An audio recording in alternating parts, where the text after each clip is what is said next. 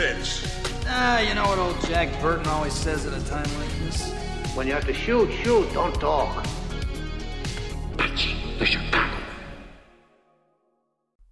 Hello, everyone. Ewan here, and thank you for tuning in to a new episode of the We Love Dad Movies podcast. Before we get into the glory that is Tango and Cash, I do want to give you all a heads up that we had some technical issues recording this uh, towards the end of the episode, which meant that we lost some discussion about the film's brilliant ending. So that was a bit of a bummer. I managed to do some editing and some wrangling, so most of it is there intact. But if you encounter any awkward cuts or audio kind of stuff, uh, that's basically why. Either way, I hope you enjoyed the episode, and thanks for listening. Bye!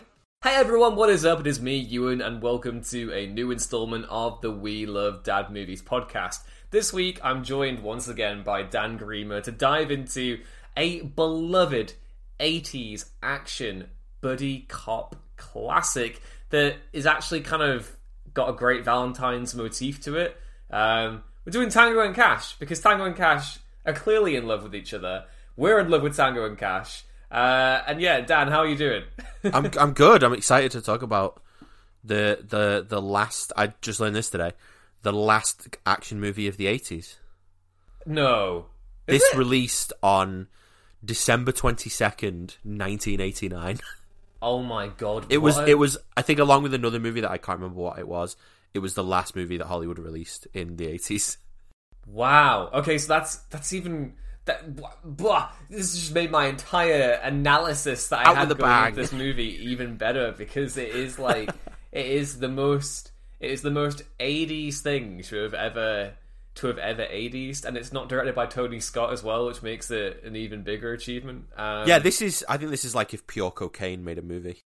It's cocaine is the first description that came up for me when I was like thinking about this today because I was like Tango and Cash and I was watching it. I was like, holy shit! The, the this movie is sweaty. The amount of cocaine that must be going on here because. For those who don't know, Tango and Cash, 1989 action movie, co-starring Sylvester Stallone, Kurt Russell, Jack Palance plays the villain. Um, it had a bit of a infamous production, um, and it really shows in the finished product. Like this is um, the way I describe it is like a derailed train, but somehow the derailed train is just about like it's like it's wheeling on the tracks and is still making it to the other end of its destination. you don't really know how it's doing it. It's kind of terrifying, but also super fucking entertaining in the process. It's like if someone crashed a plane onto the runway they were supposed to land the same plane. exactly. Yeah. So Tango and Cash. Um, I fucking love this movie. Right. This It's- is um, so great. this is another one of those like staple action movies that when I was getting into the movies with my dad, he would like lean over, like we'd be we'd be browsing on a Friday night for something, and Tango and Cash came up, and he was like, oh, "You've never seen Tango and Cash? Oh, let me tell you." And um, everything about this movie is genetically engineered to just entertain you. It is the most wonderful synthesis. Specifically of- me. yeah, yeah, yeah. It's it's the most wonderful synthesis of just excess and stupidity, and it's it's it's not a well-made movie, um, but it might be the best not well-made movie I have ever seen, and I think that's partially due to the fact that um, Sly and Kurt Russell are absolutely tremendous together, and Kurt in particular, he is. Yeah, I'm not on first name terms with Kurt Russell. Russell as as uh, Gabe Cash, Gabriel Cash. I mean, fucking these. l- Listen to these names, people. They're absolutely wonderful. What's what's Tango's first name? Raymond, Ray? Tango. Ray Raymond Tango. Tango and Gabriel Cash. Right, they are just absolutely brilliant together, and I kind of came away from this um, on the rewatch, especially after Kurt Russell's um, kind of drag moment. Um, they're basically Bugs Bunny and Daffy Duck. Like Kurt Kurt Russell in this movie is Bugs Bunny, um, and Sly is Daffy Duck, getting slightly wound up by him, but they're Is best Jack pals. Palance Elmer Fudd?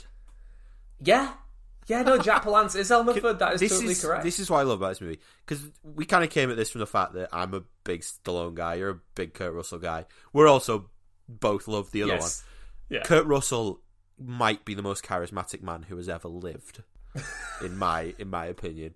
And this is like prime Stallone, where he's just like tough guy, and it's But they- he's a they- nerd.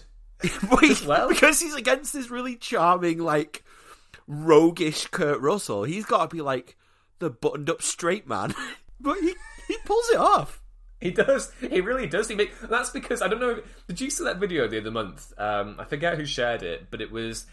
I think it was promotion for one Academy Award ceremony, and it was Sly, and then Rocky was next to him, and then they're talking to each other. And Sly's got his specs on and stuff, and like he's talking to Rocky as if he's got like a real conversation going on. So I think there is a little bit of the geek to Sly IRL, like nothing massive, but there is a bit of a geek to him. So when I looked at Tango, I'm kind of like, you are. This isn't like your typical, your, your, your typical, your stereotypical Stallone action movie portrayal. Um, but he gets in some of his, you know, IRL quirks to him, like the glasses, the whole health kick. He, there is one scene where he gets to laugh at a dude loading himself with like day old spaghetti bolognese. You know, like the, it, there is enough of him in there. I completely um, kidnapped your, abducted your discussion there. So please continue. No, no, you're right. Like he he gets to play that role, and what I love is that th-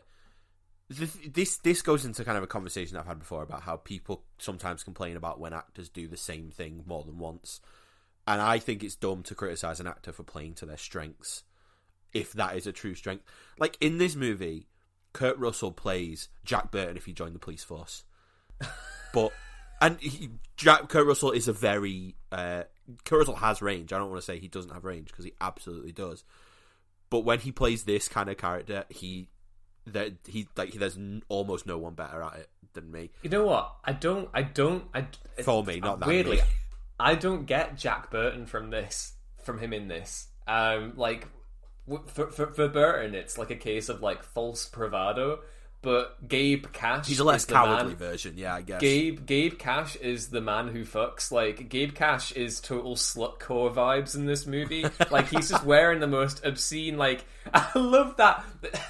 There were so many great moments that I forgot about rewatching this movie. But one of my favorite bits is when um, he gets back to his apartment and he's checking himself out in the mirror. And a gun comes through the mirror, and there's an, he's instantly trying to, instantly being assassinated. Um, and then he goes back to police headquarters, and he's like taking off his shirt and his body armor and stuff, and he's like going to the guys, "Oh, I can't believe this! This was a nine dollar shirt." Meanwhile, old Raymond Tango's up there with his like three piece suit. Armani suits and stuff, and um, it's so funny. But yeah, basic premise for people who have not seen Tango and Cash, and please do go watch it. Like, um, don't do the mistake of looking online and being like, "Oh, it's only got X percent on Rotten Tomatoes. Though it's only got three stars on Letterboxd." Don't be that nerd. Um, watch it because it is one of the greatest all vibes action movies ever.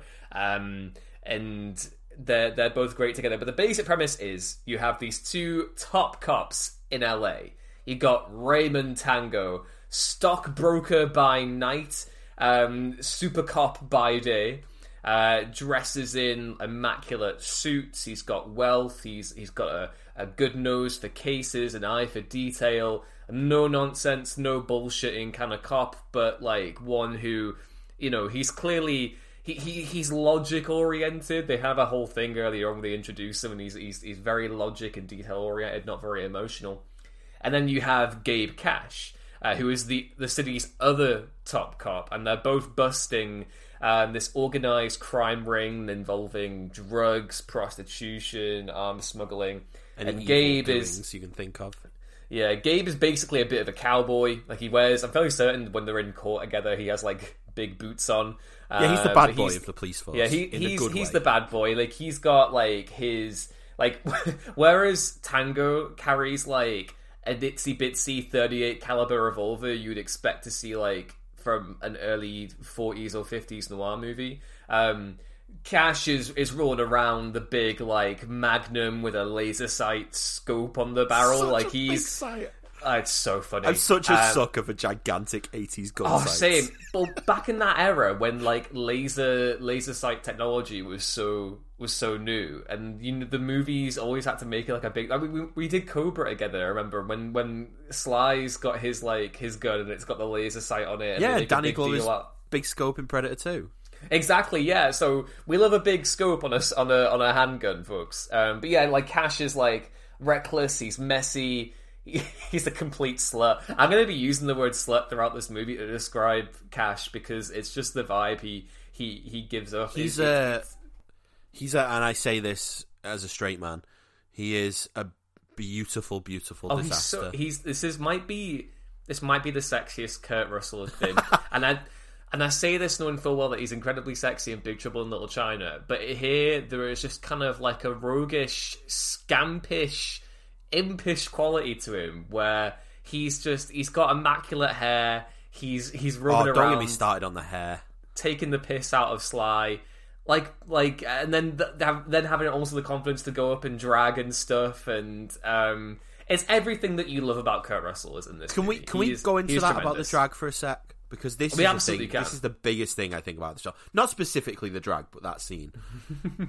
First of all, Kurt Russell's hair is as a man who has been slowly losing his hair over the last five years. I'm so jealous of Kurt Russell's hair in this movie. Every time I Um, look at this or Mel Gibson in Lethal Weapon, I'm like, I should. Why don't I have a mullet? Why don't I Yeah, hair, just do I need a hair transplant. there's there's a thing with Kurt Russell in movies in general, and this and Big Trouble in Little China do it in very different ways. He embodied a thing that not many, not enough action heroes kind of had in the eighties. Like Stallone didn't really do it, Arnold didn't do it as much as I love them. Uh, you know, Chuck Norris, people like that. He wasn't afraid to look stupid. He wasn't afraid to look not manly or not masculine, which is something that a lot of action heroes didn't do at the time. And it it it adds so much to him as an actor and so much to the charisma that he puts out on screen that he's not afraid to make fun of himself a little bit or not look like a tough guy for a moment. And I, it's one of my favorite things about Kurt Russell. And I think there's still not enough action heroes or even actors in general that do that nowadays. Yeah, they try they try to emulate the Kurt Russell vibe, but they don't they don't have the confidence of it. You know, like whenever you look at something like um, a Big Trouble in Little China or like a Tango and Cash, um, or even Executive Decision, like Kurt Russell's action heroes, like Ca- Cash is the exception here because he is a badass. You know, he is a badass. Like he he does he does goof around and he isn't afraid to be vulnerable in in this movie and, and you know like take the piss but he is a badass but like it's still in the same spirit of like you know um of, of being a goof in, in big trouble but also like executive decision where he's playing the nerd Yeah, being but- but, brought like, along even to this big military assignment even in the late eighties, there's not many of those guys. No, no, totally, That would have totally. done a scene where they leave a strip club dressed as a woman and flirt with a cop to get out, and it, it's it, it kind of just it, he was willing to to go against that action hero look at the time, and bravo to him for it. yeah no i am absolutely in love with kurt russell You know who I, you know who I think kind of gets closest to that. I'm gonna, I'll go off this point in a sec, but you know who I think kind of does get pretty close to that now. This might, I, people might get annoyed at me for this. I think people like him now. Channing Tatum, Mm, no i see it i see it with the magic mike stuff especially less so. He, he, Channing Tatum's very happy to make himself look, self look like a, a meathead idiot at times, like in the Jump Street movies and stuff like that. And he's very good at it, and it makes him very funny, and it endears you to him. Yeah, no, totally. I, I I would agree with that assessment. I do think he's probably closest to getting that that vibe. Um, but there's only one Kurt Russell, and I have There's to only one Kurt Russell, here. there'll He- never be another. He is exceptional in this movie. Um, and I need to discuss as well why why I love Tango and Cash so much because it goes beyond just the simple fact that you know people people will describe like bad movies that they that they enjoy because they're so bad they're good. Tango and Cash isn't that. It's not a well-made movie. Uh, I describe going back through it today. Um, the dialogue at times from Palance and um, his underlings, one of whom is played by James Hong, which is brilliant. I always will show up for the Hong. An underused Uh, James Hong. Yeah, yeah. Um, it sounds like it's come from a McBain movie in The Simpsons. Like I would imagine Homer late night, you know, like you hear like um now on Fox, Tango and Cash, and then it would be like the the it's, it's just Jack Palance going Tango, Cash, Tango, Cash, and Tango, Cash and Tango. Tango, and Tango, Tango, tangoing out with all my tr- Jack Palance is fucking brilliant in this movie. and But yeah, his uh, yeah. his henchman, uh, Rick Quinn. Do you do you think? Here's a question: Mm-hmm. Do you think anyone involved in the production of Tango and Cash had ever seen a British person before? Well, to be honest, like I didn't realize that this guy wasn't British. the guy who played him, I had no idea because he does look like an absolute like Cockney thug. he he does, but he's also like so over the top. Like, hello, Oh, hello, I hello, it. fish and chips, I governor. abso- I absolutely love that element to it though, because this is going to get me to my next point. So, partially watching Tango and Cash, I'm like, oh, this is um, this this could fe- this feels like it's it's the absolute zenith endpoint of vacuous kind of 80s buddy cop action movies. Um, but at the same extent, I kind of think it's a coked up 80s remix of Pulp and like golden age superheroes like The Shadow and Dick Tracy. And it comes down to the idea here that you have these two great hotshot cops who are basically superheroes. And you have Jack Palance, who is playing what could be a Dick Tracy mobster villain with his, you know, Dick Tracy mobster underlings.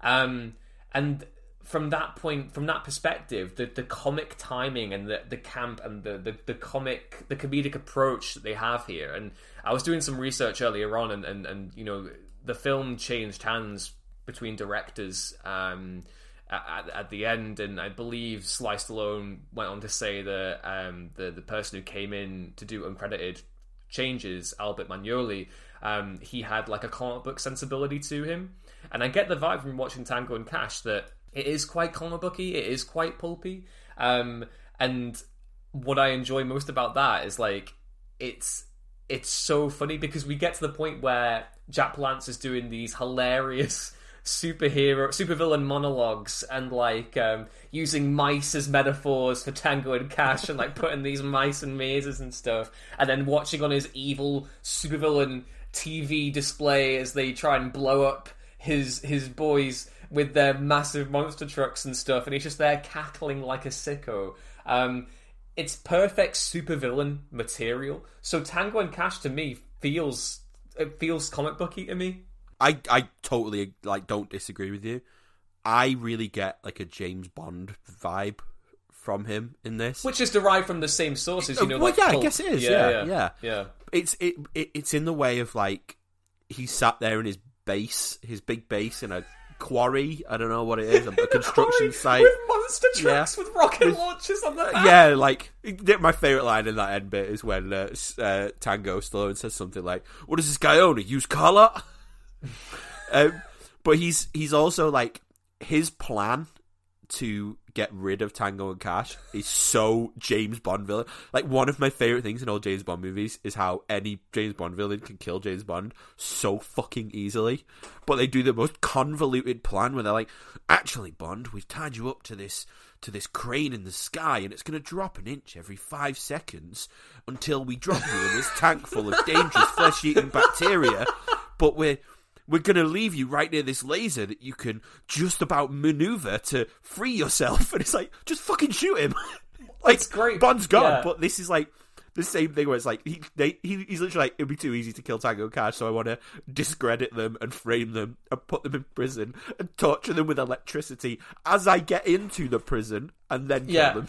Well, that's great. Like, it, it feels like that kind of frame up element to it. It does feel like a comic book I would have read, where they're trying to like, like some little kid be in like a 1940s radio serial, being like, "Watch out, Batman! The Joker's trying to sell you a good name, and you might go to Arkham Asylum or whatever." Like, it kind of feels like that, and they do literally go to Arkham Asylum in this movie. Both of them go to Arkham Asylum and meet the the the sickos, the supervillains that they have incarcerated. Tango and Cash have their own rogues gallery. You have um you have big Jaw- big jaw lad Robert Robert Z'Dar. Um, and then you also have Slinky, who I know is like they first meet, but Slinky, his his whole motif there with the slink, like that is that is inherently like comic bookish, and the idea of them going back and being like, "Oh yeah, I let this guy up for busted this jaw or whatever," and the Tango and Cash to me is just a fantastic '80s '80s remix of like classic pulp, and it comes down to it. And I definitely agree with the Bond comparison as well because Cash even has his own cue. He has gun boots, folks. He has gun boots, and the most hilarious part boots. of all of this, right, is that the, the the LAPD here they have their own R and D department, which by the way I feel like they lifted from the Naked Gun. Like I feel like that is that is taken directly from the Naked Gun. Um, they have their own they have they have their own R and D department, which is cooking up all kinds of new devices, like a a dog that has a gun in its mouth, which again kind of sounds like The Simpsons, where Homer's like, "What are you gonna do? Unleash the dogs with bees in their mouth, and when they bark, they shoot bees, bees at, at you. you. But but the best part of all of this is that Cash doesn't get no stinking Aston Martin with like you know rockets coming out the headlights or like you know sexy laser beams coming out the car doors. He gets a shitty minivan a with a minivan with a minigun glued onto the side, and it is the most hilarious thing. And he even says, "Oh, it's the RV from hell." Yeah, you're driving a fucking RV. And they, they Sorry, I love at it so much. They look at it like he's just given them a tank. It's like the guy. The guy's there, like, ah, it's got armor plating, bulletproof glass. Oh, It's a prototype. Please don't take it anywhere. I, you're right. It- like Oh, I sorry, totally know what you mean. It's this. It's this amazing like send out to buddy cop movies of the eighties. It's kind of got this like supervillain rogues gallery vibe. Like in the same way that Jack Palance's character uh, Perret isn't even like they say things that he's done, but he's not a specific bad guy with a specific plan in terms of He's they're not just stopping big him bad. from trafficking people or dealing drugs or killing people or plotting a terrorist attack. He's just a bad guy who does bad things. He's just sick And of they're that getting in the damn way of Tango his and bad Cash things. getting in the way of his of his stuff. And I also I need to do also He's say a Dr. cool thing Evil. here. So obviously Palance was in Batman eighty nine as well. So we have that other comic book link up. But he also was um, the visual inspiration for Darkseid. When Jack Kirby was coming up with Darkseid, I he, didn't know that. he took inspiration from Jack Palance. So if the next time you look at a classic panel of Darkseid, you're going to be thinking of Jack Palance from Tango and Cash. I also apologise because uh, I know how much you enjoy Jack Palance, and when I was telling you about the movie Chatto's Land, uh, Mm. failed to tell you that he is the leader of the posse that is hunting down Oh. Charles Bronson. Okay, that's really cool. Yeah. Um, I did need to get back on I think that. it was him anyway. Yeah, no, Jack Palance is a great, a, a great. I, I was so jealous the other day because um, the new Beverly. Um, obviously, I'm nowhere near Los Angeles, so I would Long- never be able to go to the new ride for that Beverly. one, yeah.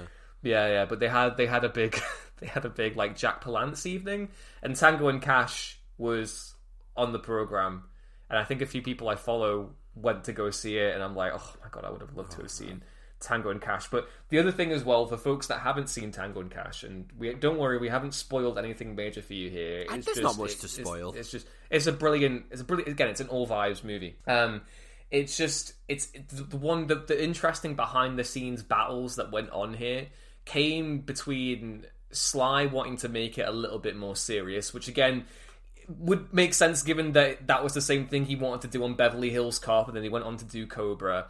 And then you had kind of the producers who wanted to make it a little bit more of a parody or a spoof, an explicit spoof. And the, the interesting thing about this is because it's because it doesn't commit to either thing.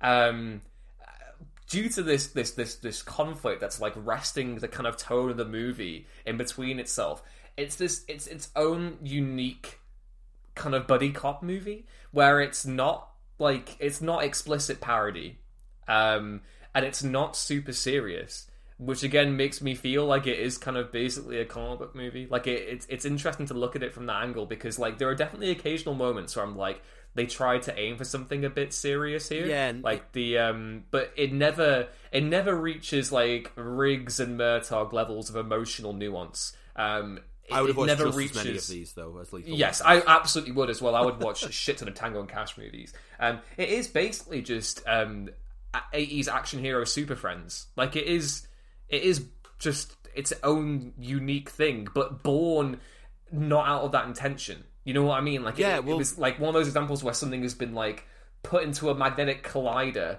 and like flipped around so much and come out as its own crazy unique thing, which part I of it came adore. from part of it came from the fact that I think there was uh, it was edited by a guy called Stuart Baird, I believe, who was a guy who was The- like brought in to I was gonna salvage say, movies that which again might isn't that not a great idea? salvageable. Is, isn't that a great idea for a movie in and of itself? The guy who fixes movies, like the Yeah, the- mechanic of movie editing. yeah, Like- only if Vin Diesel plays him.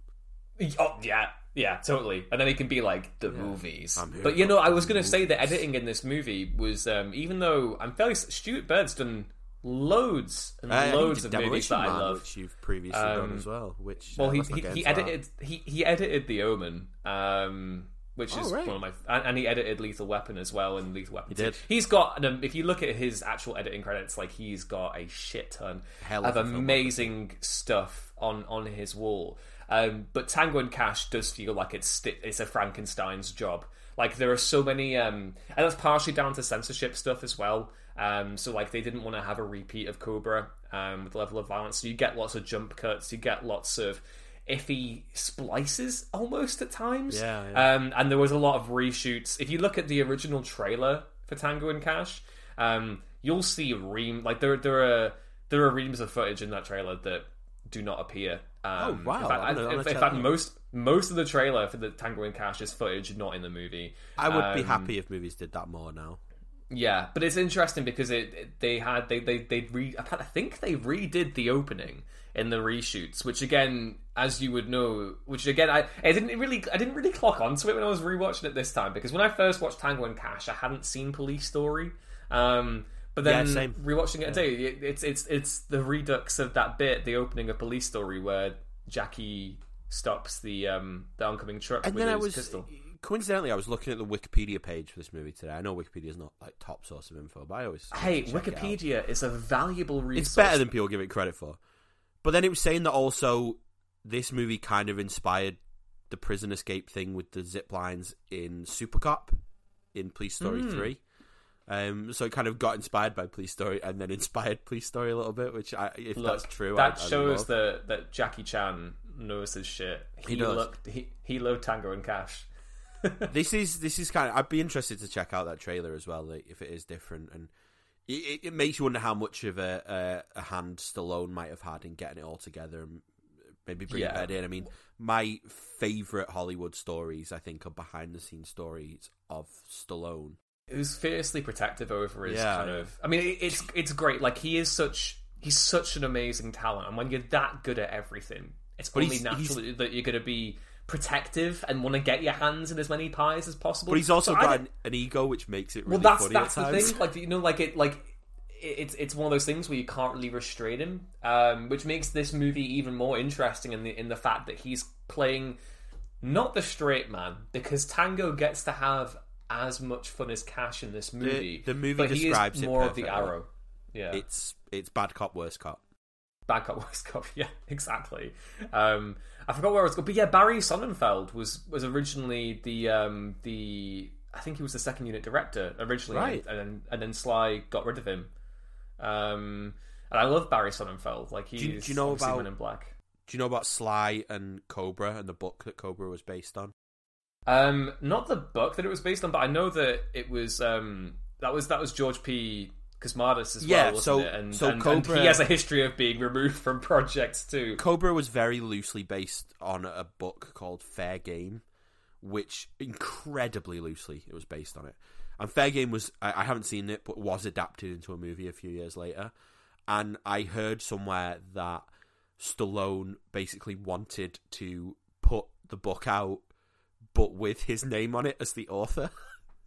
Oh, Instead of the act, he was like, "I'll "Put it out there with my name on it, and it'll it'll sell loads more copies, and everyone will watch." Where's Cobra." the Where's the novelization of Tango and Cash, man? That's I bet wanna there is know. one somewhere. I'm, Yeah. We don't have that anymore. Every movie that back then had a novelization somewhere. Yeah, yeah, but yeah, that's um Tango and Cash, man. I just I this is one of those movies that I was so excited to do because it is one of those absolute best time boys energy like films that you could put on, and I will just have an absolute blast with it. It's kind of like um kind of like a like a hard target for me in that sense, where it's kind of a similar, it's operating on a similar similar levels. But we should probably actually go into a little bit of the plot here because we haven't Yeah. even gone to that. We've just, we've just been talking about how great the movie is because it is great and it's so uniquely great. Yeah, um, coked up weird- for a coked up movie. yeah, exactly. So Tango and Cash pissing off Jack Palance, big boy Jack Palance, whose character's name is uh, Yves Perrott or Yves Perret, but they call him Perrot in this. Um, and he's got his own little underlings. Um, Most evil man in the world. yeah, yeah, and basically he hatches a plan to get rid of that, to get rid of those pesky, pesky Tango and Cash. Um, they they basically frame them. They set them up for having killed a uh, undercover FBI agent in a, in a drug sting, um, which involves them, you know, bribing all sorts of different people to get these guys to not go to a certain minimal security prison, but to get them put into a serious house on a serious earth. This place is literally like it. I, I said it before. It is Arkham Asylum. The amount of sickos they cram into this place, and honestly, it's so funny. Like the amount of oh my god, right? So they, they, they they're having the whole lawyer thing, and like, which in itself is great. The courtroom scenes in this are just so funny. But then they get to um, they get to the prison, and um, Cash Cash says to Tango, oh, "They'll never put ex cops in a general population." Eh, And the cues to them walking into general population, and it's like, oh, they won't put ex cops in general population. And then, because they know the, the set design here is so unhinged, like, where are these prisoners getting all this like litter and flaming So garbage toilet stuff? paper and fire. and they're like throwing it down and they're getting biffed and bopped and then and then and then it just made me laugh so much today because there's that line that, that Tango has Tango has where he's like um, uh, I really hate littering it's just it's so it's This- so good This, it, like, they're all funny, uh, but this movie goes. It, maybe they're not all funny. This movie goes ridiculously hard on the quips. That Stallone has like twelve in his first scene, he does including one that makes fun of himself. yes oh yeah yeah guy thinks he's Rambo It's Oh, so over the top yeah. in terms of quips. This one, I, don't know. I kind Yeah. of shouldn't love it as much as I do in that sense. Well, they're so good together, and honestly, like the the, the dick jokes in this are brilliant as well. Like You know, they, they it's just really funny. I'm so sorry too. I was listening and, to this. and he's and it's just. so, right, whoever's not seen Tango and Cash, stop the podcast, go and watch it so you can giggle with us about the shower scene where they're just clearly just being like, "Hey, I'm just a bunch of dudes," and then and then um, obviously like Cash goes to pick up the soap or whatever. It's like, "Don't flatter yourself." It's like little Pee Wee, and it's just it's it's so it's so like it's locker room. But it's so funny, and like It's- the, it's the, locker the, room the, the movie. the the reason why it doesn't come off as tacky is because they're both so assured of themselves. Like Tango and Cash, they are the ultimate cops and Yeah, they're the, the ultimate guys. it so so perfectly. there's no there's no bullying or insecurity or like anything about like that about it. It's just two fucking two fucking guys just fucking giving each other shit.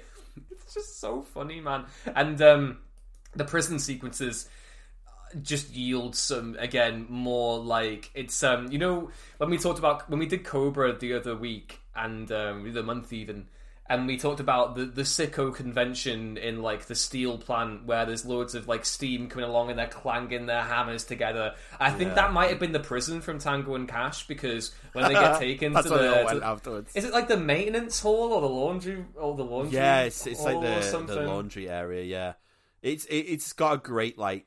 They, I think I I'm kind of seeing more of your like comic book comparison because you got like Robert Z'Dar with his giant chin, and you got like the huge guy. I don't think they give him a name. The huge guy who's in the cell with Cash. Oh, my- Uh, no, but he's, he's like, literally he's like, that's, hey, that's my crapper. that's my crapper." He's like, what do you mean? That is absolutely your crapper." Let's get one thing straight.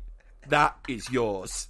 And then you've got um what's his name? We already mentioned um Slinky, which is Clint Howard, brother of Ron Howard. Slinky. Oh my god, that's no. Yes, yeah. He's he's in a. I always remember him as I I I'm such I do this all the time. I've done this on this podcast so many times. Is like the guy who he's a perfect like sicko actor because He's just the creepiest looking guy. And I remember he always played a he played a character in My Name Is Earl whose name was just Creepy Rodney. He's like so perfect at it. It's so funny that scene between him and Tango when Tango because we have that great bit earlier on as well where like they introduce the fact that Tango is wealthy and like he's trading on like he's got his own stockbroker that's like calling in and messaging like talking to him about certain deals. And he's looking what is he reading? There's a newspaper he's reading and it's all Oh, just I like oh sh-. he's just like oh sugar's going up. And then the slinky guy like tears the newspaper in half and then it cuts to the night where they both get abducted and slinky man has been Yeah. slinkied into the corner That slinky is Um, somehow eight times longer than it was when he was using it. He's, I he's covered in it. it just makes me happy that we can have slinky violence in in this movie. I can't think of any other time Slinky's been used. I don't given, given how hazardous Slinkies are, because if you didn't, look, Slinkies were a dangerous toy. Uh, Slinkies like, uh, didn't you last could- more than a week in my house. Yeah, because like even though shit. the even though they slinked about and that was the main entertainment from them, you would kind of be a bit of a scamp with them and like like fling them about and stuff. Um, and Oh, it's, yeah, it's yeah, kind of curious at that they- brother or whatever. they've not not been. yeah, uh, it's weird to me that it's not been used as a weapon in more movies. I'm going to actually ask the listeners um, if they've made it this far without turning off to to tell me about. Tell me about more Slinky related. Um, Listeners, if you can please scenes. tell us your favorite slinky based action sequences, uh, that would be great. hmm Yeah, so they both get abducted, uh, and they get put into um, in, into the evil lair of the evil super prison, um, and they're getting talked at by Big Jaw guy, who I think they call Conan. Um, which I don't know if that's like a slight bit of banter between Sly and Arnie he as well. He said something like, I loved you in Conan, yeah. Yeah, let's drink, and they call him Conan after that point. Um, but yeah, like they both they both hit him, and it's kind of funny because like there's um even though they are super cops, like there is a degree of vulnerability there where um they realize that they're being like they're about to get chomped down on by like fifty like coked up big dudes that they've put away, and like. Cash is just like, don't panic, don't panic, don't panic. This could be us. And then evil Cockney British redhead dude comes in, um, and he's like, he gets the knife out, and I forget the specific line where he's got the knife to like Tango's throat, and Tango is like quite chill, and then he puts the knife to to Cash's throat, and he's like, "I'm panicking, Tango, I'm panicking." It's, um. I, I can't get over that British guy's voice. He's. what you fucking you fucking wanker? That's it. I've got the quote here. Thank you, IMDb quotes. Where, he's, where Cash is like, "You want to cut my?" Because he no, that's what happens. So he's there staying calm. Then he just freaks the fuck out and goes, "You want to cut my throat? Go ahead. You want to cut my fucking head off and use it for a fucking basketball? You can bowl with the motherfucker for all I care. Just don't let him do it. I don't want to get killed by this limey immigrant jerk off. I- I- don't want I to get killed by an American jerk off." you fucking wanker. Hey up, you bastard! I, uh, I I think the prison sequence is my favorite sequence in the movie because of how fun it is, but how unnecessary it is. Because it's so unnecessary in the fact that it is just like, he, why didn't he just kill them? Why didn't he just shoot them there? But it's like, no, he gets them sent to a maximum security prison where he gets the All the prisoners cards to of- take them out and beat them up, but he brings not a himself and his shiv. own men in anyway. So it's like, why, why do do it at the minimal security prison? Doesn't matter. And then to tie them up over some water that is that a hot tub? I don't know. No, just just water that they're going to Just electrify. water that's just there in the prison. Yeah. A big bowl of water. Mm-hmm. And then they're going to electrify it, and they just start electrocuting Tango and Cash before they kill them. I do kind of really love in that hat on a moment where um where Cash is going down first, and the look of fear in Tango's eyes, where he's like, "No, Cash, no." that is the moment they fall in love. I think it's the biggest thing of the movie is like the movie can never decide if Tango and Cash love each other or hate each other. Oh no, they absolutely, it's it's it's It Bugs and Daffy. They Bugs and Daffy love Yeah. each other. They love to hate couldn't- each other. They couldn't like they they are Tango and Cash on their own. But like if there was if this was a comic book series, it, the comic book would be Tango and Cash, and the movie adaptation would be the origin story of who they were before. So it would be like Tango, Cash, and Tango and Cash. They can't. We'd have a tango movie and a cash Movie. You can't you can't have a tango movie and a cash movie. It's always got to be tango and cash. Like it's it's it's the boys together. Um, and th- I I love their relationship because you have that great bit as well later on where they're interrogating the guy, the, the worst cop, the bad cop, worst cop routine, and they go for the high five and they hesitate. They do it like three times where they yeah, yeah. almost and then at the end of the movie, you get the best high five Yeah. ever, which should be as iconic as the Dylan, you son of a bitch, you know, like arm wrestle handshake. Like it should be up there because Sly's face in that final high five. so happy. It's so happy, but also awkward. Like Kurt Russell's just there, like, haha, They high don't. five. I don't think they they don't freeze frame it. They just cut to Stallone's face for like ten seconds, and he just has to be there and act. And then, and then it and then it changes to the the the, the, The photograph newspaper. of them. Yeah, yeah, in the newspaper. Oh The- man, the- alive! oh man, I'm I'm tired now. The uh, It's all like cocaine. The uh, the prison. I love the uh, rest of the prison escape sequence where they have to go to. Um, It's really well done. yeah, really it's good. great. It's they so they've have their guy like Cash has his guy on the inside who is is he the warden? Who is He's he? the. I think they call him like the assistant warden or something like that. Yeah. So he gives them a plan where it's like, I'm going to leave a crowbar for you by this bit of wall that we know is weak.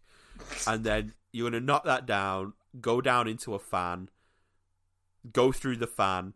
go into Arkham Asylum's ventilation system. Yeah, climb climb up on the roof, and then you're going to slide down a wire into the forest.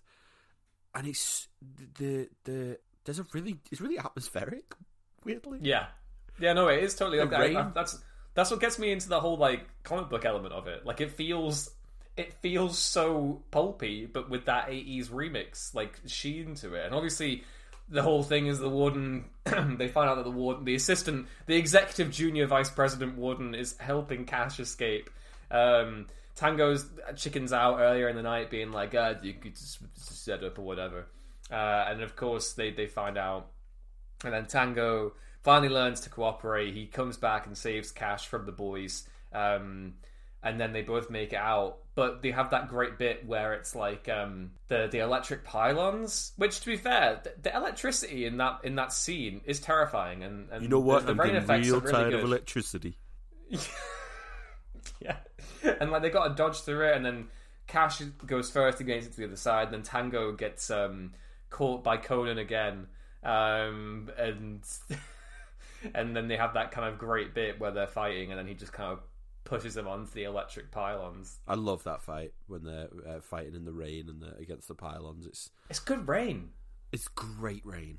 A little, I wish little there- heavy maybe, but Well, there was there was that um there was that Twitter prompt the other week where it was like, "What's the best rain in a movie?" And I was going to say Unforgiven, but I also really like the rain in Tango and Cash. Good rain. it's the funniest possible answer for you to have said Tango and Cash. I, right, even even the title Tango and Cash is great. It feels great to say it out loud. Tango and Cash. That's Cash why Jack. Palance. That's why he says it so much in his little. oh my god! I fucking love this movie. Oh, it's great.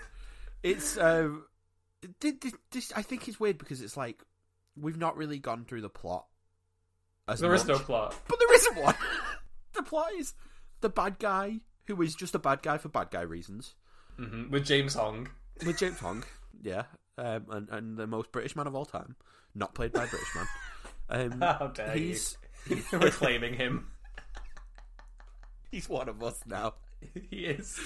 You do an accent and you get taken the piss out of in a movie by an American now. now you're one of the boys. That's what we've got. We've got we our British things. We have we have Mr. Mm. Bean, we Mm-hmm. have Paddington Bear, and we have Brian James and Tango and Cash. we do, we do. Yeah, Honestly, right? that's like our Mount Rushmore. That's what would be on Yeah. our Mount Rushmore. yeah, I'm gonna make uh, a fan cam of him in this, and it's gonna be set to a remix of Land and Hope and Glory. I, I I thought for like his first two scenes he was Australian, and I was like, no, no, he's he's trying to be British in this. Just the delivery on "you fucking wanker." it's just brilliant. I love it, man. I love I it. I, I sound Um, like I'm being negative about him, but he's great. He, he's Oh, in he's so brilliant. movies. Like he's in 48 hours and stuff as well. He is, he is. Um, but yeah, so they make it out. They split up. Weirdly, so so Tango continues the investigation into who set them up because th- through all this part, Palance has remained in the shadows to them. He hasn't revealed himself as the the master kingpin of um, of of do battery in in LA. Um, so he's like Yeah, he's too busy like people. kicking puppies somewhere. Yeah, yeah. So he's going. Tango's going around interrogating the people that um that set them up at the trial. They give the they give him a name. Um, Cash is on the run, and he ends up. Um, it's weird because like I, I'm not being I'm not being dumb when I because I watched this earlier today. The first scene between Tango and who is later revealed to be his sister that is played like it's his girlfriend and she's trying to like she's she's threatening to leave. Yeah, that's the point. They they kind of do Yeah, it as yeah, and then you have the Cash big- where they try and twist it on the audience too. Yeah, and then you have the big surprise reveal where Cash is there and then they're getting slightly hilariously intimate. Um, and then she she's revealed to be his sister, uh, Teri Hatcher as well. Um, Teri Hatcher, yeah, yeah, we were yeah. saying that before from uh, Tomorrow Never Dies, and and uh, underrated Bond movie. I I I think Teri Hatcher's really good in in this as well, and I'm glad they don't kind of hit the love interest thing too hard, and they do it more for No, banter. but she she and Kurt Russell have great chemistry together, um, and it is because Kurt Russell is playing this the absolute sexiest, funniest man ever in this, um, and she can't help but giggle at his amazing hair and face. Um, but they are they're, they're really fun together, and I like the. I also like the the back and forth that that she has with Tango. Like I can when the reveal comes, I can buy them as siblings, and I like. yeah, you, that, um, you feel like Stallone or Tango like does care for her as a sister. that's the thing. He- The, he the, the caring element, like Tango, it doesn't come off as like. It, it, I guess it is patronizing at- at times, but it, it, there's also a great deal of affection there. Like you said, that there's a great deal of like care. Um, But siblings are like that with each other at Yeah, yeah. times as well. Yeah. So after that, um, they basically Cash is like, "Hey, come visit my boy, not Q, at the LAPD, not MI6 Research and Development Center. He's gonna trick us out. He's gonna give us guns. He's gonna give us uh, all sorts of tech. That's where they get the um, the RV. Um, you know what it looks like? There's there's a specific there's a specific minivan that it looks like. Um, and I need to get the right. Um, It looks like just before this character hooked it up with a minigun, he dropped his kids off at football practice. exactly, it looks like a people carrier. Um, I'm trying to remember. th- There was a specific kind that I feel like was. Is it yeah a Toyota Sienna? That's what it looks like. It looks I like a don't know. Toyota Sienna. Um, it looks just it. It's the most civilian looking thing ever. Um, and I feel like this is partially, maybe partially attributed to the fact that a lot of the finale was kind of like that was the last thing that they did, and um, there was a lot of action put into that finale. Um, and again, this is where it kind of comes to the supervillain vibes of it all. Like Jack Palance has his. I'm not even saying that it's his character at this point. It is just Jack Palance. Jack yeah, I think they just own- said just he has- just try and kill yeah. Tango and Cash Jack. They're real people. Yeah, yeah. So Jack Palance has his own personal fleet of like the characters from the Twisted Metal games. So and like also the extras from Mad Max. I was so just going to has, say like- Mad Max. Yeah, he has. So he has he has his own little quarry lair, and rather than just like you know the normal action movie like villain would maybe be like, hey, we've got a few Toyotas here, let's stick a bunch of dudes in the back of it, maybe put like a, a thirty or fifty cal on the back, or just have some dudes with MP5s and to shoot at them as they get away. No, he has buggies with rocket launchers on them. He has vans with miniguns on them, chasing them yeah. around this um and, and I love how Cash's Tango and Cash's plan for this is just to go around and just shoot a bunch Just drive and round. see, Yeah, yeah. see what happens. And I have no idea how the minigun's operating on that thing. The, um, he's, ju- he's driving, Stallone's firing out the window. to use a Ewan the- Patterson yeah. favorite phrase, the finale of this movie goes so hard. It does. It really does go. It goes. It goes obscenely hard. And my favorite bit as well is when like they have the the, the three big construction machines. I'm not a build. I've not been into into building and and like construction vehicles since I was three, so I'm not you're not going to get a specific like name for what those things are. But they they sandwich them in. They sandwich the Toyota minivan in, and they have to get out and and, and kill the dudes. Um, and then they make it into the lair where we have the most anticlimactic shootout ever, which is which. This is what makes it even better, right? This is what kind of leans in. I, I know I've been going on about Tango and Cash being like this fucking epic comic book movie for like the entirety of this discussion, but there is a specific bit where they're they're inside the the compound, and um, Jack Palance is letting his boys, James Hong and not um, James Hong. Who's the other guy? Is he called? Um, what's his the, the? British guy?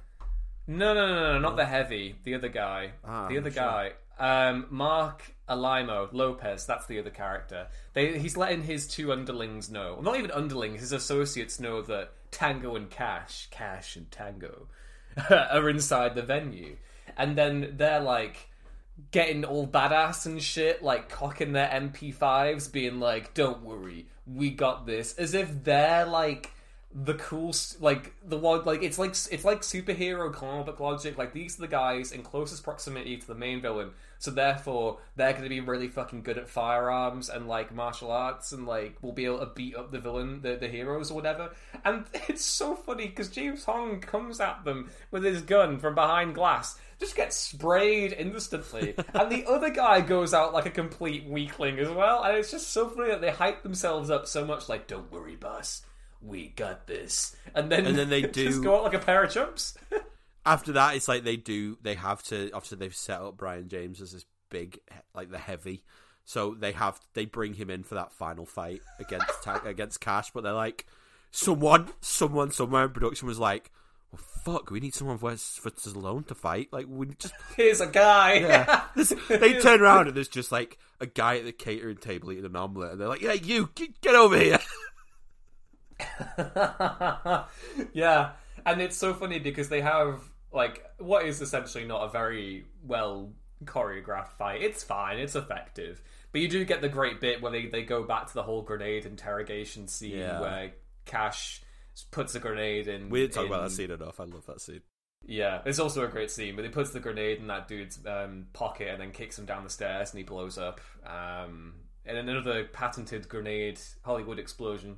Um, There's one insane explosion that we kind of did skip past when they're in the Oh, car, please which is when they're driving the minivan with the guns around, and there's a great like shot of Stallone hanging out the window shooting a guy, and he shoots a guy on like a. I'm just gonna say big digger. I don't care how dumb I sound. and, and the guy like crashes the big digger off a, a Oh, Yeah, cliff. It falls off cliff.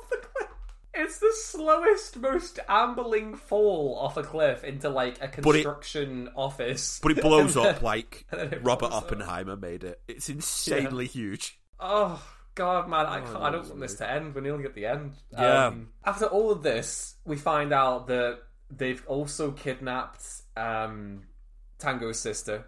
Um, just so random.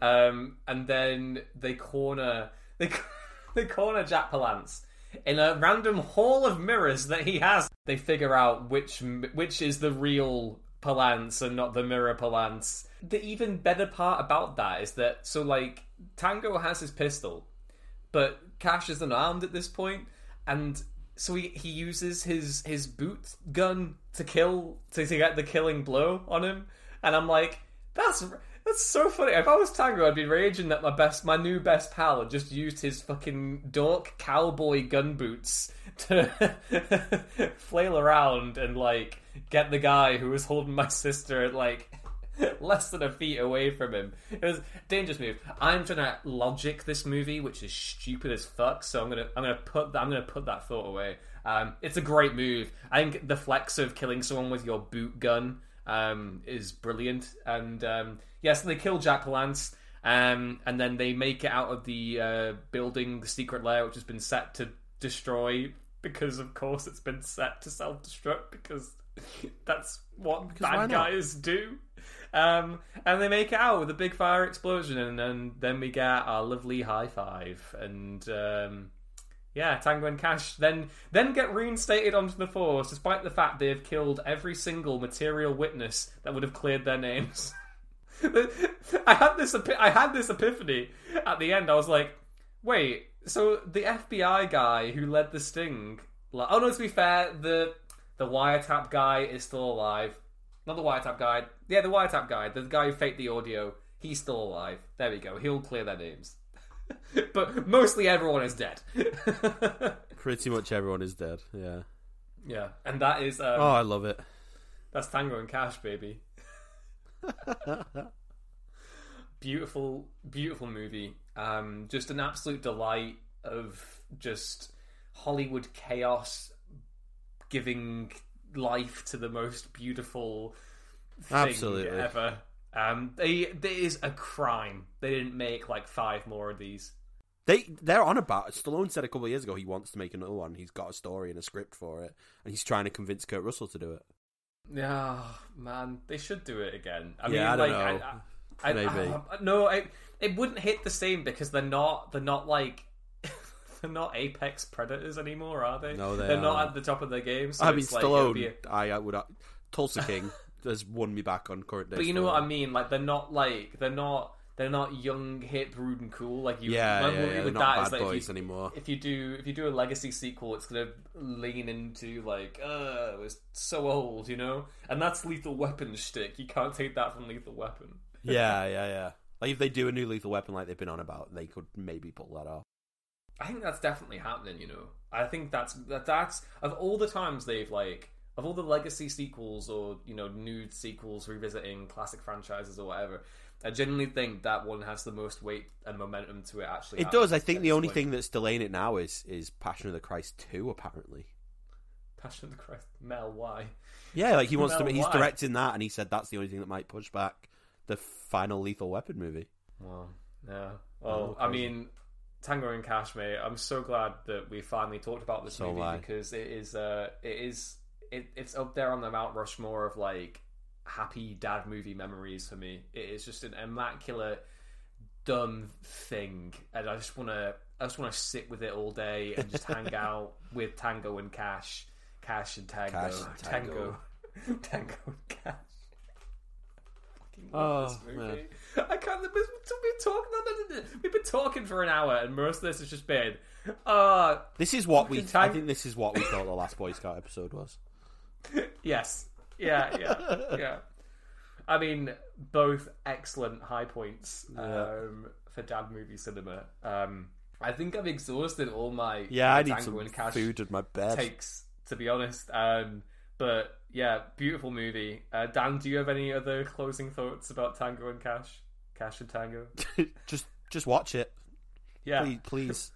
Please watch Tango, and also don't do don't do the mistake of renting this um, because Amazon Prime and YouTube, at least in the UK, uh, they only have it in standard definition. Oh really? in, Oh, I had the Blu-ray. and also like by like is it the sixteen by one aspect ratio? It's like the TV aspect ratio. Um, Uh, wasn't, yeah, wasn't- like that. wasn't the worst thing ever, but um, I'm definitely going to go out and get the Blu-ray now because I can't sanction Yeah, I- that I, yeah. ever again. I bought that Blu-ray a long time ago, and I'm very. I've watched it a lot of times since. Oh, it's beautiful, a staple. Um, but yeah, this has been the We Love Dad Movies podcast. Um, I'm so happy we got to talk about this one. Um, Dan, where can they find you on the social media sphere? Um, talking a lot of shit on Twitter at uh, Dan Grima ninety two G R I M A.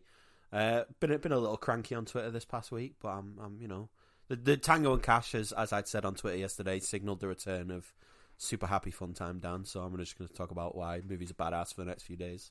Dan Grima on Letterboxd as well. Bro, yeah, I'm looking forward to hearing your uh, or reading your Tango and Cash review. Not that I've, I've just I've, I've heard your Tango and Cash takes now, but I need it in writing. I need. I think I have one already on Letterboxd binding somewhere. I don't know. I'll Mate, you look. gave it the four star rating. I didn't see any any thoughts. I mean, to be fair, it's a no maybe, thoughts movie, maybe. but I need I need I need validation for um the absolute beauty. I will give that this to you. Movie. Um, but yeah, this has been the Middle of Dad Movies podcast. Um, a quick thank you as well to our patrons. Thank you, George Jackson, Thomas Mulgrew, Shaka, and Josh Brown. Thank you all so much for supporting the podcast. Um, I've actually now that I'm off work for a bit, I've been lining up like a full schedule of episodes for the rest of the year. I've been talking through uh, to a few more guests as well, So I've got a few cool things lined up in the next month or so. Um, I think around April time, um, I'm trying to do a thing with Hard Target and a cinema potentially. Um, probably going to have a John Woo season around that point. Um, I'm going to call it Woo Wednesdays, and it's going to happen, and it's going to be great. And I'll finally let Dan talk about Face Off.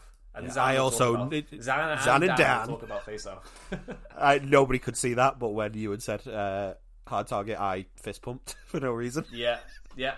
I cried. I laughed. You, know, you didn't fist pump for no reason. You fist pump because I Hard fist pumped for Hard Target is one of the reasons, but yeah. greatest movies ever made. Um, but yeah, this has been the of Dad Movies podcast. Um, I can't enunciate my words anymore because I'm really tired. Last week I went to see Weird Al Yankovic in Glasgow, and then also Kylie Rae Jepsen. So my sleeping pattern is a little bit kind of.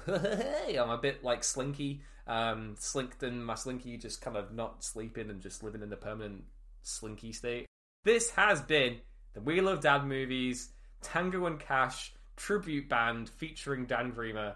Um, please follow the podcast on Twitter at Wheel of Dad Movies. You can follow me on Twitter at Ewan Ruins Things, and of course you can follow me on Letterboxd as well. Um, I'm just Ewan Patterson there. Um, but yeah, see you all next time.